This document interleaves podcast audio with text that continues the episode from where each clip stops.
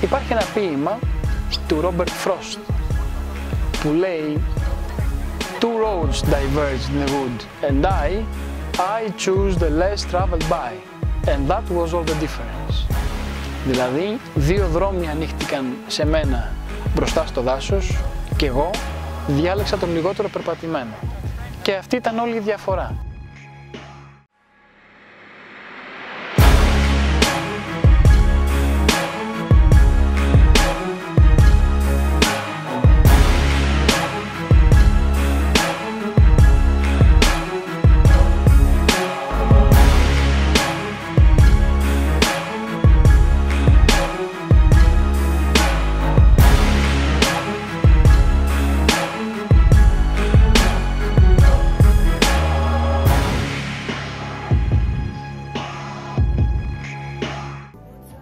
Πέτρος Καψάσκης είναι ιδρυτής και πρόεδρος του Ελληνικού Ινστιτούτου Πολιτιστικής Διπλωματίας.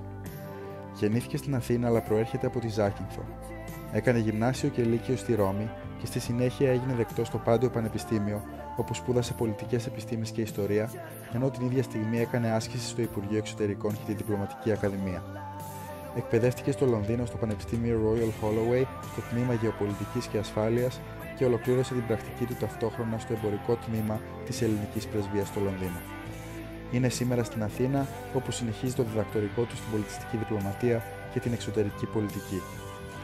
Το Φεβρουάριο του 2017 ήταν όταν ίδρυσε το Ελληνικό Ινστιτούτο Πολιτιστικής Διπλωματίας με έδρα στην Αθήνα.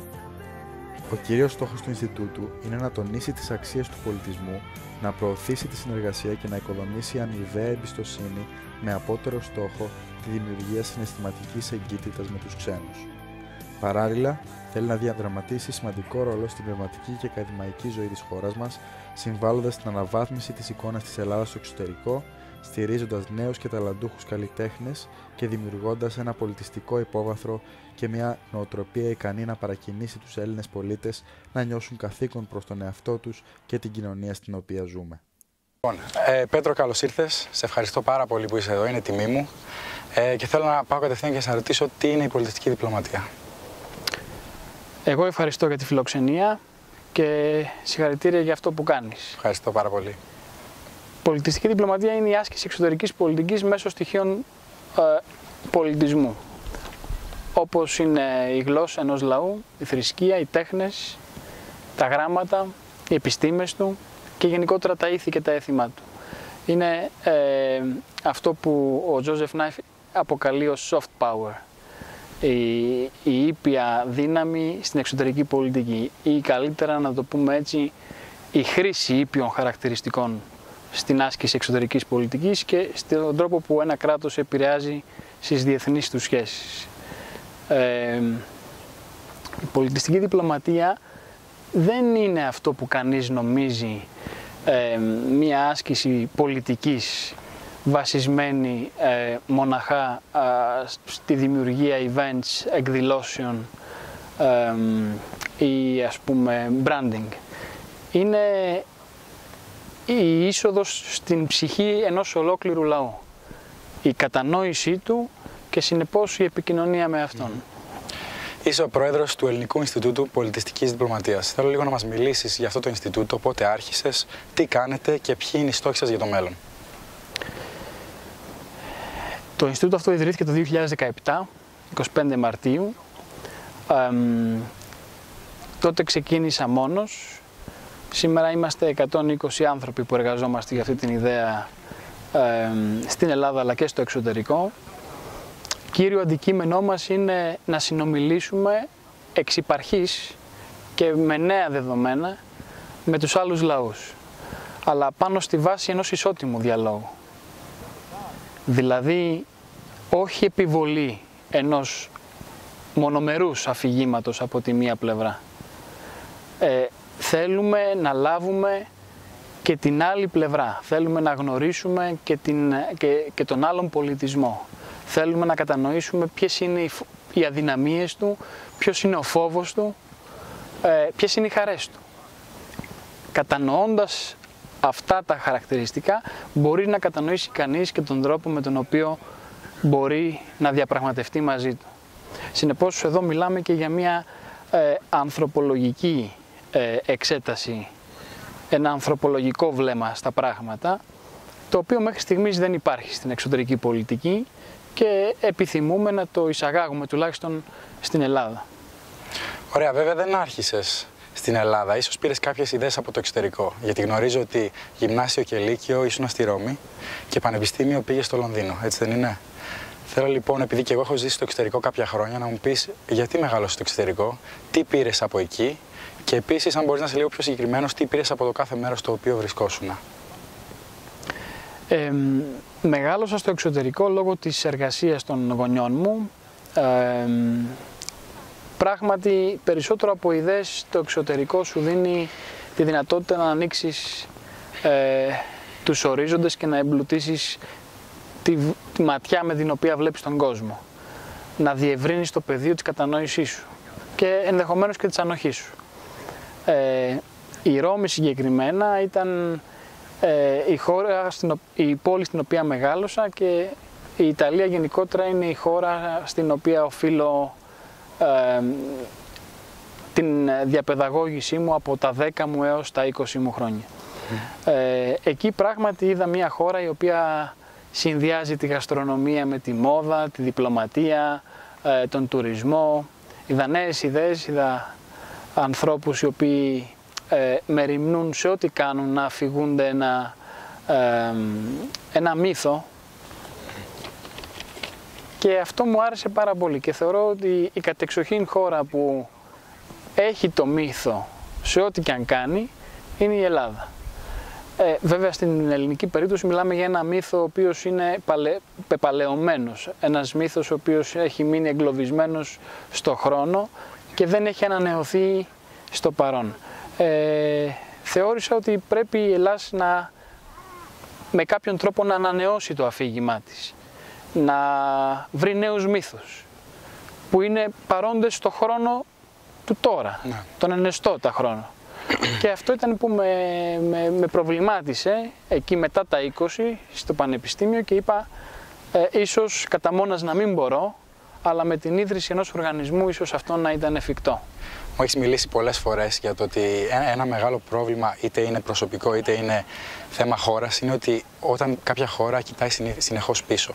Κοιτάει συνεχώς σε αυτά που έχει πετύχει, σε αυτά που έχει δει και δεν κοιτάει μπροστά. Επομένως, με το Ινστιτούτο αυτό προσπαθείτε να κάνετε, πιστεύω, είναι να κοιτάξουμε στο παρόν πρώτον και μετά στο μέλλον. Πώς μπορούμε να το κάνουμε αυτό προσωπικά ο καθένας στη χώρα αυτή και μετά σαν λαός. Η ερώτησή σου είναι κρίσιμη με την έννοια του ότι τώρα α, ε, σκάβεις βαθιά μέσα στο, στο όραμα του Ινστιτούτου.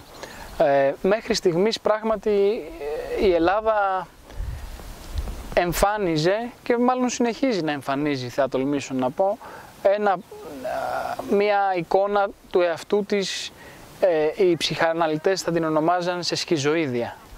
Δηλαδή το ένα πύλινο πόδι της είναι στο παρελθόν, πατάει στο παρελθόν, ε, το άλλο είναι στο παρόν. Και ξέρεις αυτό δημιουργεί μια νοσταλγία, μια νοσταλγία για περασμένα μεγαλεία ε, που αν δεν μπορεί κανείς να τα πετύχει στο τώρα, δημιουργεί και μελαγχολία, αλλά και κυρίως παθητική ε, αντιμετώπιση στα πράγματα. Όταν δεν μπορείς να είσαι, ας πούμε, ένας αυτοκράτορ, δεν μπορείς να έχεις μια αυτοκρατορία όπως αυτή του Μεγάλου Αλεξάνδρου ή όπως η Βυζαντινή, αμέσως αισθάνεσαι ένα σύμπλεγμα έναντι των προγόνων, ε, ένα σύμπλεγμα έναντι στο χρόνο ας πούμε αλλά και υπάρχει και ένα σύμπλεγμα στο, έναντι του χώρου στον οποίο βρισκόμαστε, γιατί αντιλαμβανόμαστε την Ευρώπη όχι ως ένα πολιτιστικό χώρο, αλλά ως ένα χώρο οικονομικό, με συνέπεια να, ε, όταν έρχεται στο μυαλό μας η λέξη Ευρώπη, αμέσως να συγχέεται με κονδύλια, με ε, επιδοτήσεις κτλ. Η Ευρώπη δεν είναι χώρος οικονομικός, είναι χώρος κατεξοχήν πολιτιστικός. Άρα προσπαθώ να δω τα πράγματα στο παρόν, ναι, αλλά με δύο συνιστώσεις. Η μία είναι στο χρόνο έναντι των προγόνων μας, πώς δηλαδή αυτό μπορεί να λειτουργήσει ως πηξίδα για μας στο μέλλον και η άλλη είναι στον χώρο έναντι των Ευρωπαίων. Δηλαδή πώς μπορούμε να αρθρώσουμε μία πρόταση πολιτισμού που να είναι ε, χρήσιμη και για εκείνους. Ναι.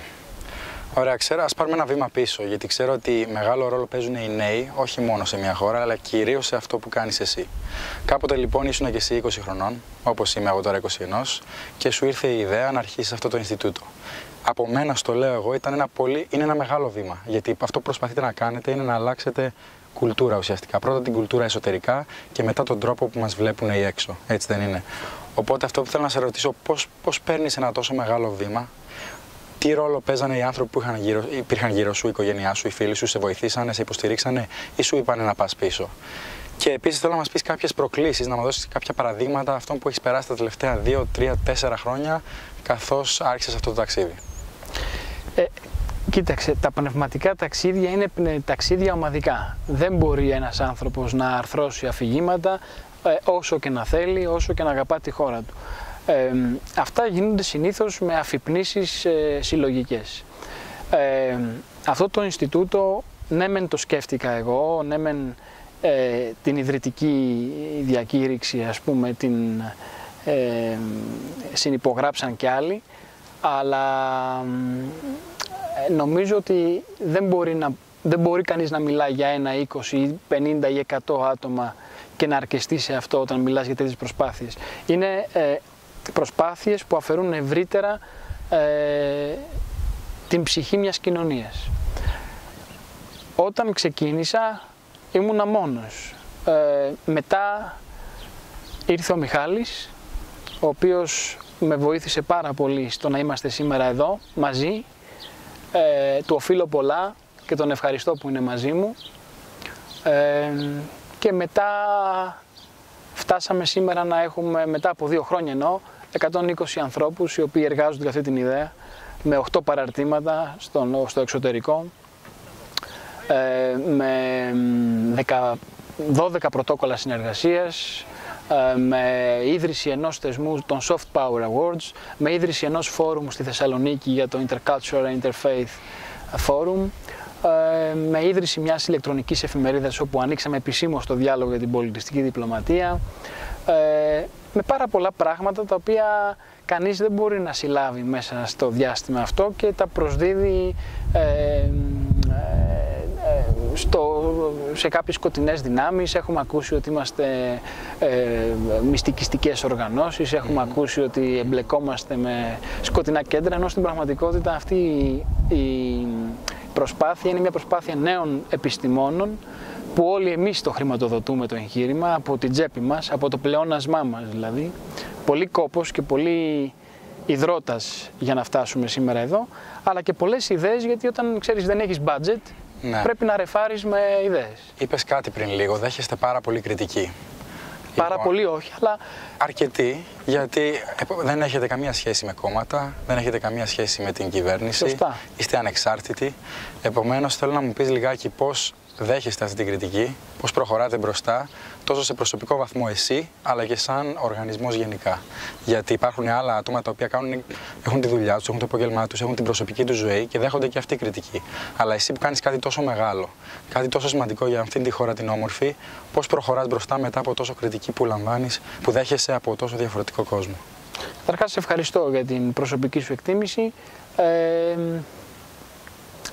πώς την αντιλαμβάνομαι. Εγώ ε, δεν ε, επηρεάζομαι τόσο από το τι θα πει η ομάδα, δεν με καθορίζει η ομάδα ή ο κόσμος ή, ή ε, συλλογικά μια κοινωνία. Αν ε, σκεφτώ ότι κάτι πρέπει να γίνει, θα γίνει ανεξαιρέτως. Εμένα με καθορίζει η ατομικότητά μου και αν η ατομικότητά μου μπορεί να είναι ευεργετική για το κοινωνικό σύνολο και να έχει απόδοση σε αυτό, ε, θα προχωρήσω χωρίς να επηρεαστώ. Ε, στην Ελλάδα η κουλτούρα είναι αντίστροφη, δηλαδή οι ατομικότητες ετεροκαθορίζονται, ε, οι ομάδες τις προσδιορίζουν, τις καθορίζουν και τις ε, γιώνουν. Εγώ θέλω οι ατομικότητες να ανθούν.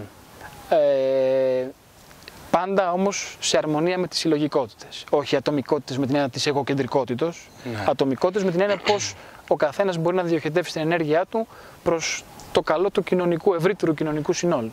Κάτι που κάνουν και στην Αμερική. Ε, δίνουν πολύ σημασία στην ατομικότητα. Κατεξοχήν. Και οι Γερμανοί. Πού υπάρχει αυτή η ισορροπία λοιπόν κατά τη γνώμη σου μεταξύ ατομικότητας και ομάδας; Δεν υπάρχει καμία ισορροπία. Η ομάδα κατεξοχήν ελέγχει και στραγγαλίζει τις ατομικότητες. Ε, Όποιος εξέχει, κλαδεύεται. Ε, τα ταλέντα μας, οι άριστοί μας, όπως βλέπετε και εσείς, αναγκάζονται να φύγουν στο εξωτερικό. Ο Λεωνίδας ο Καβάκος δεν μπορεί να παίξει εδώ. Η Μαρία Κάλλας δεν μπορούσε να κάνει καριέρα εδώ, την διώξαν από τη λυρική σκηνή. Συνεπώς οι ατομικότητες δεν μπορούν να φυτρώσουν. Γιατί, γιατί πιστεύεις ότι είναι έτσι; Γιατί είμαστε κουλτούρα ομάδων.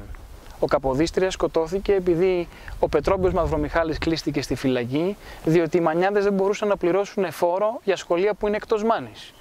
Ε, η αντίληψή μας για τη χώρα είναι η αντίληψή μας για τον τόπο. Έξω είναι αντίστροφα. Η αντίληψή μας για τον τόπο είναι οικουμενική. Ε, αυτό επιθυμούμε να κάνουμε κι εμείς. Ωραία, άρα, άρα παιδιά και νέοι που θέλουν να αρχίσουν κάτι δικό τους, βέβαια με, με ανθρώπους γύρω τους που θα τους βοηθάνε και θα τους υποστηρίζουν, αλλά που θέλουν να κάτσουν στην Ελλάδα ή που θέλουν να κάτσουν στη χώρα τους οπουδήποτε και αν είναι αυτή. Ποια συμβουλή είναι, τι συμβουλή έχεις για αυτά τα παιδιά να προχωρήσουν και να πάρουν το πρώτο βήμα; Να μην ακούνε κανέναν. Να είναι υψενικοί, ε, να έχουν ιδεαλισμό, αλλά να είναι γειωμένος ο ιδεαλισμός, να πατά δηλαδή στις ανάγκες των καιρών τους και από εκεί και πέρα αν έχουν μέσα τους στις πράξεις τους το ορθό και το δίκαιο να μην φοβούνται τίποτα. Πέτρο, έχεις πει κάτι κάποια στιγμή ότι οι ιδέες καθορίζουν το χρόνο στον οποίο ζούμε. Επίσης, ξέρω πολύ καλά ότι είσαι μεγάλος υποστηριχτής του soft power και εγώ, σαν ένας νέος ο οποίος σπουδάζει ε, οικονομικά και δείξει επιχειρήσεων, κοιτάω πολύ στο πώς η κουλτούρα καθορίζει την επιτυχία μιας εταιρείας. Οπότε θέλω να μου μιλήσεις λίγο για αυτό, το soft power, τις ιδέες και πώς καθορίζουν τον, τον, ε, τον τρόπο με τον οποίο ζούμε. Ε, όσον αφορά το πρώτο σκέλος ε, για τις ιδέες, ε, πράγματι αν ε, θέλουμε να προσεγγίσουμε τα πράγματα όχι ρομαντικά, αλλά να τα κατανοήσουμε στο βάθος τους, θα πρέπει να σκεφτούμε ότι στο κέντρο όλων των πραγμάτων είναι οι ιδέες. Δηλαδή, από το να ανοίξει κανείς μια εταιρεία, ένα ρεστοράν, ένα μπακάλικο, μέχρι τα προϊόντα που θα διακοσμήσει μέσα σε αυτό, αλλά και τον τρόπο με τον οποίο θα τα προωθήσει ή θα τα πουλήσει, πριν και από νούμερα ή χρήματα, μιλάμε για ιδέες. Ε, συνεπώς οι ιδέες μας είναι ο κόσμος μας, είναι ο τρόπος με τον οποίο αντιλαμβάνομαστε τα πράγματα. Ε, θεωρώ ότι μας καθορίζουν στο βαθμό που η προτεραιότητα ενός κράτους που αγοράζει, ενός λαού μάλλον καλύτερα, που αγοράζει ως πρώτη στην προτεραιότητα ένα iPhone τηλέφωνο, έχει άλλη ακμή από τον λαό που ως πρώτη στην προτεραιότητα έχει να αγοράσει ένα βιβλίο του Αριστοτέλη ή του Γκέτε. Ε, άρα οι ιδέες μας καθορίζουν στο βαθμό που οι προτεραιότητες μας ε, ιεραρχούν τις ανάγκες μας. Αυτές με τη σειρά τους καθορίζουν την ακμή, την παρακμή μιας κοινωνίας. Ως προς το θειασότη του soft power, ε, να το περιορίσω. Όχι γενικώς, είμαι θειασότης του soft power, της ήπιας ισχύως, ε, ως προς την Ελλάδα. Διότι η Ελλάδα μπορεί. Δεν θα ήμουν θειασότης του soft power αν ήμουν Γερμανία, εκεί θα ακολουθούσα realpolitik. Αλλά η Ελλάδα μπορεί. Ωραία. Το όραμα λοιπόν του Ινστιτούτου ε, έχετε πει ότι είναι, στα αγγλικά θα το πω τώρα, to highlight the main values of a culture. Οπότε ποια είναι αυτά τα στοιχεία του ελληνικού, της ελληνικής κουλτούρας και του ελληνικού πολιτισμού που πρέπει να δείξουμε προς τα έξω και πώς θα κάνουμε το πρώτο βήμα να γίνει αυτό; Θέλω να μου δώσεις ας πούμε τρία ή τέσσερα βασικά στοιχεία του ελληνικού πολιτισμού που για εσένα είναι τα πιο σημαντικά. Αυτά κανείς μπορεί να τα βρει στα ηθικά νοικομάχια. Ε, μπορεί να τα βρει κανείς στην, ε, στο σπήλαιο του Πλάτωνα ε, και μπορεί να τα βρει επίσης κανείς ε, στα περιποιητικής. Όποιος διαβάσει αυτά τα τρία θα μπορεί να δημιουργήσει έναν οδηγό ε, πάνω στον οποίο να στηρίξει τις άγραφες, τους άγραφους κανόνες μιας κοινωνίας, γιατί οι κοινωνίες δεν είναι νόμοι, οι νόμοι έρχονται δεύτεροι. Πρώτα έρχονται οι νοοτροπίες, οι οποίες αποτυπώνονται σε νόμους. Αν ξεκινήσουμε αντίστροφα και κάνουμε νόμους που δεν αποτυπώνονται σε αυτούς οι νοοτροπίες, όπως έγινε στην Ελλάδα το 1831, τότε διακινδυνεύουμε δημιουργία ενός κράτους Φράγκεστάιν, δηλαδή νόμους οι οποίοι δημιουργούν παράθυρα, ε, δεν τηρούνται, αλλά κατά τα άλλα όμως κοσμούν ένα από τα καλύτερα συντάγματα του κόσμου. Τρίχες δηλαδή. Εγώ προτιμώ πρώτα να ξεκινήσουμε από τις νοοτροπίες και να τις αποτυπώσουμε σε νόμους. Ωραία, άμα μιλήσουμε λοιπόν για τις νοοτροπίες, αυτό που έχεις πει πάρα πολλές φορές είναι ότι για να αλλάξουμε την εικόνα που έχουν έξω για εμάς, πρέπει να αλλάξουμε την εικόνα που έχουμε εμείς για τους εαυτούς μας. Πώς το κάνουμε αυτό, Κάτι το οποίο πρέπει να αρχίσει σε προσωπικό βαθμό. Έτσι δεν είναι; Σωστά. Ε, βεβαίως κανείς διακινδυνεύει έτσι να, να έχει την προσωπική υποκειμενική του αλήθεια να δημιουργεί δηλαδή το δικό του προσωπικό κόσμο.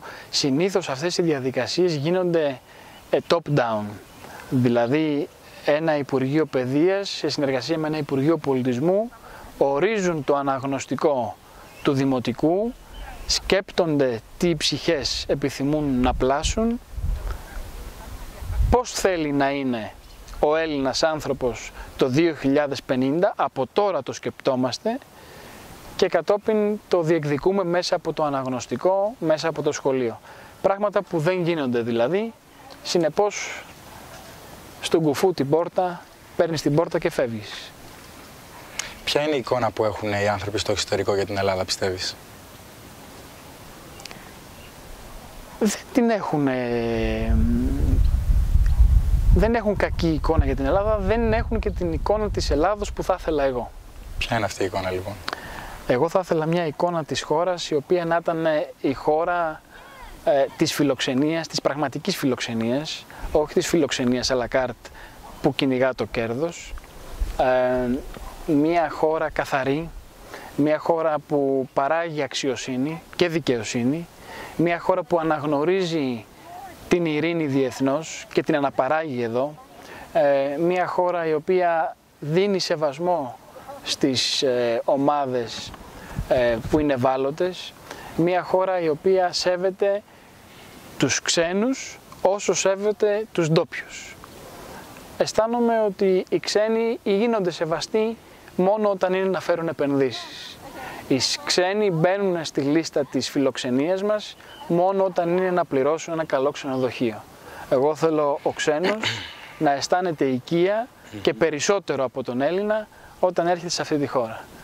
Με κριτήρια ειλικρινή. Ωραία. Όχι κέρδους, κριτήρια ειλικρινή. Αυτό πάει πίσω στις νοοτροπίες. Λοιπόν, εσείς προσπαθείτε να αλλάξετε νοοτροπίες, εσύ προσωπικά; Όχι εγώ προσωπικά, η ομάδα μου. Η ομάδα Τίποτα δεν μπορεί να γίνει προσωπικά. Ωραία. Προσπαθείτε να αλλάξετε νοοτροπίες, επομένως μπορούμε να πούμε ότι προσπαθείτε να αλλάξετε την κουλτούρα ε, μιας χώρας. Κάτι το οποίο θα πάρει χρόνια. Κάποτε όμως έπρεπε να ξεκινάγαμε. Κάτι το οποίο, αυτό θέλω να μιλήσει λίγο γι' αυτό, κάτι το οποίο μπορεί ίσως να μην το δεις και ποτέ το τελικό αποτέλεσμα, το οποίο φυσικά δεν υπάρχει ποτέ τελικό αποτέλεσμα. Πώς λοιπόν προχωράς όταν ξέρεις στο μυαλό σου ότι μπορεί αυτό που θα γίνει, αυτό που θα γίνουμε στο μέλλον μπορεί να μην το δεις καν. Πώς προχωράς εσύ και η ομάδα σου λοιπόν; Δεν προχωρώ με αυτή τη σκέψη, θέλω να είμαι ειλικρινής. Ε, προχωρώ με τη σκέψη ότι ε, θα γίνουν πράγματα ε, σε έναν ικανοποιητικό βαθμό και θα γίνουν σχετικά άμεσα γιατί το πείσμα είναι ατσάλινο αφενός και οι ανάγκες των καιρών είναι απαιτητικές. Ε, είσαι υποχρεωμένος όχι να πηγαίνεις πίσω αγκομαχώντας, αλλά είσαι υποχρεωμένος ε, να κάνεις ταχύτητα μέρος της ζωής σου. Διαφορετικά ο άλλος τρόπος είναι να πεθάνεις. Ε, χώρες δηλαδή που δεν συμβιβάζονται σε αυτό έχουν την προοπτική του θανάτου ε, εμείς ως χώρα πρέπει να ανοίξουμε. Αισθάνομαι ότι υπάρχουν πολλοί ε, περίκλειστοι χρόνοι και κλεισούρα στην νοοτροπία σε διαφορετικά πράγματα, όμως σοβαρά πράγματα, ε, που πρέπει να τις ανοίξουμε. Πρέπει να τις ανοίξουμε και θα δούμε ότι αν τις ανοίξουμε θα έχουμε κέρδος και, στην, ε, και στον τουρισμό και στην οικονομία. Αλλά πρέπει να τους ανοίξουμε με όρους, ξαναλέω, που ο ξένος θα συμπεριλαμβάνεται στο ίδιο, με τον ίδιο τρόπο όπως συμπεριλαμβάνεται ο Έλληνας. Τότε θα αντιληφθεί και ο ξένος ότι πράγματι είμαστε χώρα φιλοξενίας. Όταν αντιληφθεί ότι τον θέλουμε για τα λεφτά του, ε, θα κερδίζουμε μεν, αλλά θα είναι πάντοτε λιγότερο και κατώτερης ισχύως, από ό,τι θα ήταν ε, με αυτή τη βάση που το θέτω εγώ. Συνεπώς ε, ε, δεν ξεκινώ με τη βάση αυτή ότι δεν θα προλάβουμε να δούμε αποτελέσματα. Ξεκινώ με τη βάση ότι πρέπει να γίνει. Ε, στην αναγέννηση οι διάφοροι χρυσολοράδες και λασκαρίδιδες ε, δεν περίμεναν, προχώρησαν. Ε, προχώρησαν και αντιλήφθηκαν τις ανάγκες των καιρών τους. Ε, το να γυρνά κανείς στον αρχαίο ελληνικό και ρωμαϊκό κόσμο δεν είναι μια φιλολογική ανάγκη, μια ανάγκη ε, εκπαιδευτική, είναι μια ανάγκη ανθρωπολογική. Αισθάνομαι ότι βαδίζουμε πάλι σε καιρούς όπου θα χρειαστεί να ξαναεπιστρέψουμε στα παλαιά ιδρυτικά εκείνα κείμενα των αρχαίων μας, ε, Ρωμαίων και Ελλήνων, ε, που ήταν οι όροι που πεζόταν το παιχνίδι. Αισθάνομαι ότι βγαίνουμε σιγά σιγά εκτός του παιχνιδιού ε, και συνεπώς χρειάζονται πνευματικές κινήσεις προκειμένου να μας δείχνουν τον δρόμο. Δεν θεωρώ ότι είμαστε εμείς εκείνοι που θα δείξουμε τον δρόμο, επιθυμώ όμως να συμβάλλουμε σε αυτό. Αυτό είναι διακαής πόθος όχι βέβαια μόνο ο δικός μου, αλλά και των υπόλοιπων 120 ανθρώπων. Ε, το έχουμε συζητήσει πάρα πολλές φορές με τη διοίκησή μου. Δεν γίνουν προσπάθειες που μπορούν να γίνουν αυτές ατομικά ε, να αναλάβω δηλαδή εγώ, ή να αναλάβει ο Μιχάλης, ή να αναλάβει κάποιος από εμάς. Θέλει συλλογική αφύπνιση και συλλογική δράση. Ωραία, να το συνδέσουμε λοιπόν αυτό, αυτό που λες για τη συλλογική δράση με κάτι το οποίο εγώ βλέπω πολύ στην Αμερική. Ζήσουμε και λίγο στην Αμερική. Πιστεύω αυτό που κάνει πολύ καλά η Αμερική στο να αλλάξει την κουλτούρα είναι ότι δίνει μεγάλη έμφαση στη μουσική και στον κινηματογράφο. Κάτι το οποίο εμείς έχουμε ξεχάσει λίγο να το κάνουμε, κατά τη γνώμη μου. Οπότε θέλω να μου πεις λίγο κάποιες τη σκέψεις σου για αυτό το θέμα και πώς μπορούμε να μπούμε πάλι στο σωστό δρόμο και να χρησιμοποιήσουμε αυτά τα πολύ σημαντικά στοιχεία του ελληνικού πολιτισμού. Εδώ δεν νομίζω λοιπόν ότι η Ελλάδα έχει ξεχάσει. Εδώ νομίζω ότι η Ευρώπη έχει ξεχάσει. Ε, μετά το 1945 η Ευρώπη υπέστη ένα μεγάλο σοκ. Ένα σοκ στην αυτοπεποίθησή της. Ε, αυτός ο χώρος, επαναλαμβάνω, είναι χώρος πολιτιστικός. Και δυστυχώς βλέπει κανείς αυτός ο χώρος να αναπαράγει μόνο ασχήμιες που τις βαφτίζει μοντερνισμό πίσω από τον οποίο κρύβεται η ασχετοσύνη όλου αυτού του κόσμου και δυστυχώς με αυτό δεν προχωράει η ανθρωπότητα γιατί το μήνυμα δεν είναι σαφές. Ο μύθος είναι συγκεχημένος. Παλαιότερα στην οικαστική τέχνη υπήρχε μέσα μία αφήγηση. Υπήρχε μέσα ένα TST. Αυτό το TST σήμερα πίσω από την τέχνη δεν υπάρχει. Έχει αντικατασταθεί το νόημα με τον εντυπωσιασμό. Ζωγραφίζουμε για να εντυπωσιάσουμε. Παράγουμε μουσική για να παρά, παράγουμε ηχορύπανση. κάνουμε θέατρο για να σκανδαλίσουμε. Όταν λέμε ψυχαγωγία που παραγόταν από τις τέχνες, εννοούσαμε ότι οι τέχνες λειτουργούν ως φάρμακο για την ψυχή του ανθρώπου. Σήμερα μάλλον λειτουργούν ως δηλητήριο. Ε, η Αμερική το κάνει αυτό που λέτε. Εάν αλλά... θέλεις να μου δώσεις και δύο-τρία παραδείγματα για την Αμερική για να καταλάβουμε περίπου για το Hollywood είναι ένα παράδειγμα λαμπρό. Ε, όλη την ψυχροπολεμική περίοδο η Αμερική χρησιμοποίησε έργα όπως το Top Gun, το Rocky, το Rambo, προκειμένου να διοχετεύσει στον δυτικό κόσμο τα ιδανικά του ελεύθερου κόσμου, του δημοκρατικού αμερικανικού κόσμου, έτσι όπως η Αμερική τον αντιλαμβανόταν. Έτσι. Συνεπώς, το Hollywood, η μουσική, όλα αυτά φέρουν μέσα τους σύμβολα. Δεν είναι απλές περιπτώσεις. Άντε, ελάτε να κάνουμε εδώ ένα event να περάσει η ώρα. Όποιος τα χειρίζεται αυτά, χειρίζεται μια ολόκληρη γλώσσα ενός λαού. Συνεπώς, θέλει προσοχή και σύνεση. Θέλω να συγκρίνουμε λίγο τώρα τον κόσμο των επιχειρήσεων με τον κόσμο της πολιτικής. Καθώς πολλοί από αυτοί που βλέπουν αυτό το podcast, τη συνέντευξη που κάνουμε τώρα, ασχολούνται με το business, τις επιχειρήσεις και τα startups. Αυτό που βλέπουμε τα τελευταία δεκαετία, μπορεί και 20 ετία με, τα, με τις επιχειρήσεις, είναι μεγάλη έμφαση στην κουλτούρα, αυτό που λέμε culture over strategy, στις νοοτροπίες που έλεγες και εσύ πριν.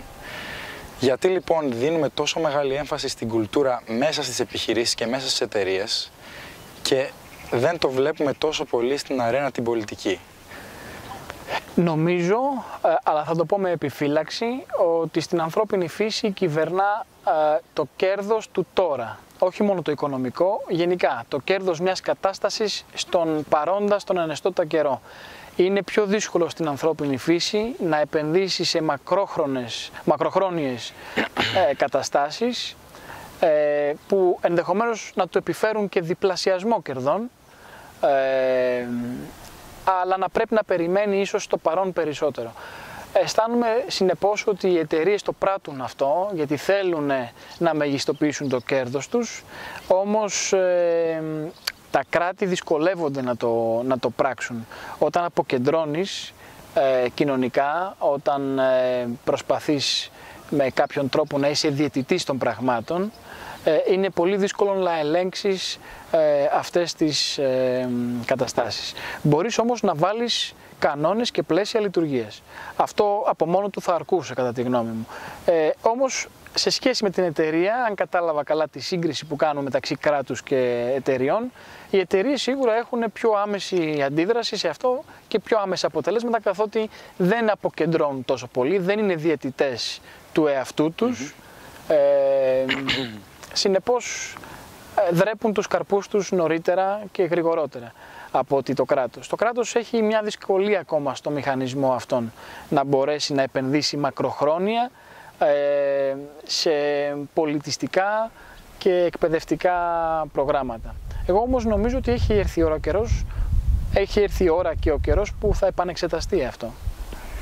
Σκέφτηκες ποτέ να μείνεις στο εξωτερικό; Ε, οι γονείς μου ακόμα μένουν στο εξωτερικό, θα μπορούσα να είμαι και εγώ στο εξωτερικό. Ε, είναι θέμα προτεραιοτήτων πάλι. Δηλαδή, καριέρα ή ε, προσφορά στο κοινωνικό σύνολο. Κάτι πρέπει να κερδίζει κανείς, κάτι πρέπει να χάνει. Ε, εμένα ποτέ δεν με ενδιέφερε αποκλειστικά και μόνο η καριέρα. Ήθελα, αν μπορούσα στη ζωή μου, να εργάζομαι αλλά μέσα από την εργασία αυτή να υποφελείται με κάποιον τρόπο και το κοινωνικό σύνολο.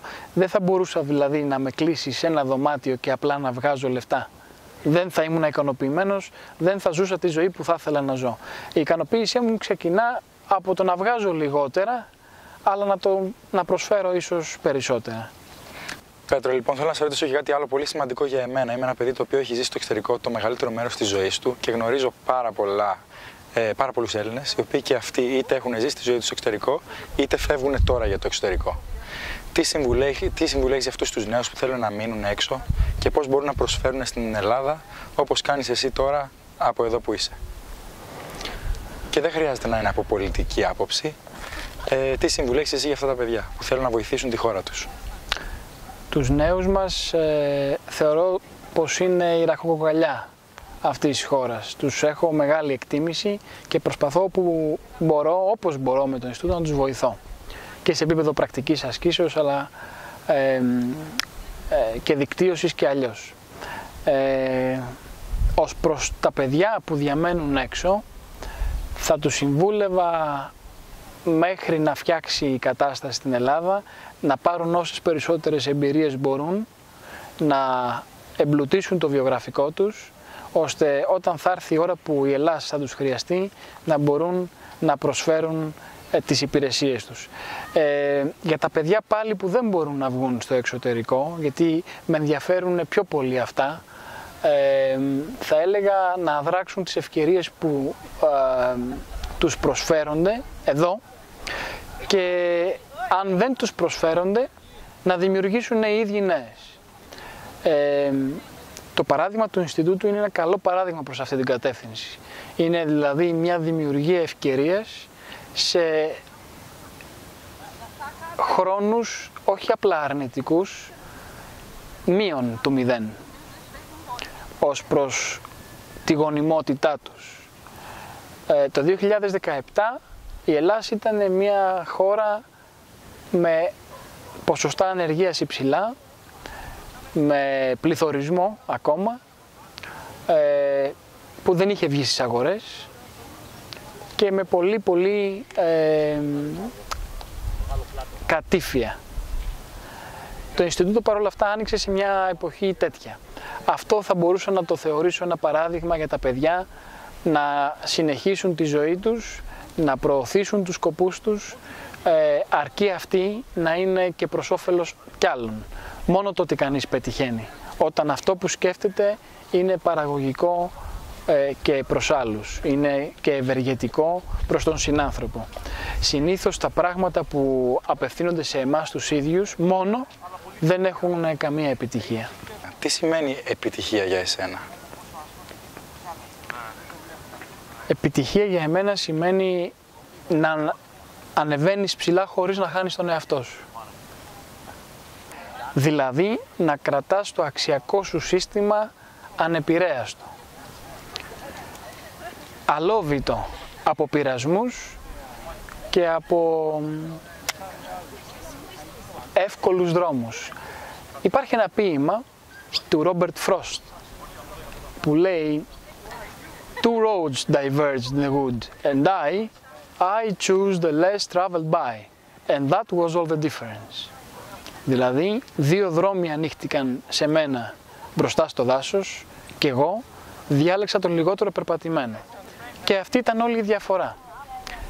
Είμαι δηλαδή της άποψης ότι κανείς δεν πρέπει να περπατά δρόμους άλλων, αλλά πρέπει να φτιάχνει δρόμους νέους με το περπάτημά του. Μόνο έτσι κανείς μπορεί να θέσει νέους στόχους και αν αυτοί οι στόχοι τεθούν, με τη σειρά τους θα έρθουν και οι νέοι ηγέτες. Ε, Πέτρο, είπες κάτι πάρα πολύ σωστό και μέσω του Πανεπιστημίου τα τελευταία τρία χρόνια μου έχω μάθει ότι είναι πολύ σημαντικό να, βρεις τον, να βρίσκεις τον εαυτό σου. Γιατί όταν προσπαθείς να κάνεις αυτά που κάνουν οι άλλοι, πρώτον δεν μπορείς να νιώσεις ότι κάνεις κάποια διαφορά, αλλά δεύτερον και κυριότερο προσωπικά δεν νιώθεις άξιος. Παρόλο που στην αρχή σου πιστεύεις ότι ακολουθώντας τους υπόλοιπους θα νιώσεις και εσύ ότι είσαι μέρος μιας ομάδας. Πώς λοιπόν, δεν ξέρω αν ήσουν πάντα έτσι, αλλά πώς μπορεί κάποιος να αρχίσει να, να σκέφτεται με αυτόν τον διαφορετικό τρόπο, ότι βλέπω πέντε άτομα εκεί, όχι, εγώ θα πάω να φτιάξω το δικό μου δρόμο. Ακόμα και αν δεν, συμπαθ, δεν τον συμπαθούν ή ακόμα και αν υπάρχει πολύ κριτική εκεί. Mm. Ξαναλέω, όλα ξεκινούν και εδράζονται στο κίνητρο. Αν αυτός ο ξεχωριστός δρόμος που κανείς θέλει να φτιάξει ε, δεν έχει ως βάση την διαφοροποίηση για λόγους ανασφάλειας προσωπικής, αν δεν έχει δηλαδή ναρκισιστικά και εγωκεντρικά κριτήρια και είναι ένας δρόμος που συμβάλλει στο κοινωνικό σύνολο, που ε, ευεργετεί την ανθρωπότητα, που είναι ένας νέος δρόμος απλά δημιουργείται επειδή δεν έτυχε κανείς να το σκεφτεί. Τότε έχει επιτυχία. Αν είναι να διαφέρουμε για να διαφέρουμε, δηλαδή αν είναι κάτι στημένο, ε, φτιαχτό, δεν αντέχει στον χρόνο και συνήθως καταραίει. Πιστεύεις ότι το επάγγελμα που κάνεις είναι ένα επάγγελμα στο οποίο δίνεις, προσφέρεις περισσότερο από ό,τι παίρνεις. Είναι κάτι το οποίο το έχεις πει, είναι κάτι το οποίο το βλέπω εγώ. Οπότε σαν νέος θέλω να σε ρωτήσω ποια είναι η ισορροπία του να δίνεις και να παίρνεις, γιατί όλοι μας θέλουμε να έχουμε και μια προσωπική επιτυχία. Όλοι μας. Ακόμα και κάποιος που θέλει να προσφέρει 100% του χρόνου του. Ποια είναι η ισορροπία αυτή και μπορεί κάποιος να δίνει 100% του χρόνου του; Η προσωπική επιτυχία ε, γίνεται προσωπική όταν ταυτίζεται ε, με την ε, προσφορά στο κοινωνικό σύνολο. Δεν μπορεί να είναι προσωπική όταν είναι ξεκομμένη από αυτό. Το επαναλαμβάνω αυτό γιατί είναι η αρχή από την οποία ξεκίνησε αυτό το Ινστιτούτο, από την οποία εμπνεύστηκε αυτό το Ινστιτούτο. Μου λένε κανείς γιατί μιλάς για ταυτότητα; Ο σκοπός σου είναι να εξωτερικεύεις την εικόνα της χώρας. Είναι λάθος είναι πέρα για πέρα λάθος. Δεν μπορείς να προωθείς καμία εικόνα αν πρώτα δεν έχεις σε αυτό. Συνεπώς... Και σε προσωπικό βαθμό, έτσι, όχι μόνο στην πολιτική. Κυρίως. σε προσωπικό βαθμό. Κυρίως. Συνεπώς, για να επιστρέψω στο ερώτημά σου, τα περί είναι συνδεδεμένα όχι με το αν κάνω μια συνέντευξη στο CNN, όσο με το αν το CNN καταφέρει και αγκαλιάσει και δει με ενδιαφέρον μια προσπάθεια νέων επιστημόνων που ασχολούνται με θέματα που είναι πιο μεγάλα και από αυτούς. Έστω ως φιλοδοξία. Αυτό και μόνο θα μου ήταν ευτυχία. Πέτρο, πριν κάνω την τελευταία μου ερώτηση, πέσε παρακαλώ στο κοινό πού μπορεί να σε βρει, το Ινστιτούτο κτλ. στα social media, YouTube, ό,τι έχετε. Ε, μπορεί κανείς να μας βρει στο www.hellenicculturaldiplomacy.com Μπορεί να μας βρει στο Facebook πατώντας Hellenic Institute of Cultural Diplomacy, το ίδιο και στα υπόλοιπα social media. Ε, και βεβαίως ε, μπορεί να μας στείλει email στο info παπάκι hellenicculturaldiplomacy.com Ωραία. Πέτρο, τελευταία μου ερώτηση, θέλω να μου πεις πώς θες να σε θυμούνται. Ως δίκαιο. Ακόμα και αν αυτό συνεπάγεται ότι δεν έκανα κάποιους ευτυχισμένους. Ωραία, τέλεια. Σε ευχαριστώ πάρα πολύ. Να είσαι καλά. Πριν τελειώσουμε, θέλω να σου πω εγώ δύο-τρία λόγια. Να, να, καταρχάς να σου πω ένα ευχαριστώ πάλι που είσαι εδώ. Αλλά πιο πολύ θέλω να σου πω ευχαριστώ γιατί είσαι ένα από αυτά τα άτομα τα οποία γνωρίζει κάποιος που αυτά που λέει με το κόμμα, με την τελεία τα κάνεις πράξη συνεχώς και επίσης ε, κάποιος ο οποίος στη, στην κουλτούρα μας, στους, στους ε, χρόνους στους οποίους ζούμε, είναι σπάνιο κάποιος να θέλει να δώσει τόσο περισσότερο από ό,τι θέλει να πάρει. Σε προσωπικό και επαγγελματικό βαθμό. Και εσύ και στα δύο δίνεις περισσότερο από ό,τι παίρνεις. Οπότε σε ευχαριστώ πάρα πάρα πολύ. Ευχαριστώ εγώ για τα καλά σου λόγια. Ευχαριστώ Πέτρο. Να είσαι καλά.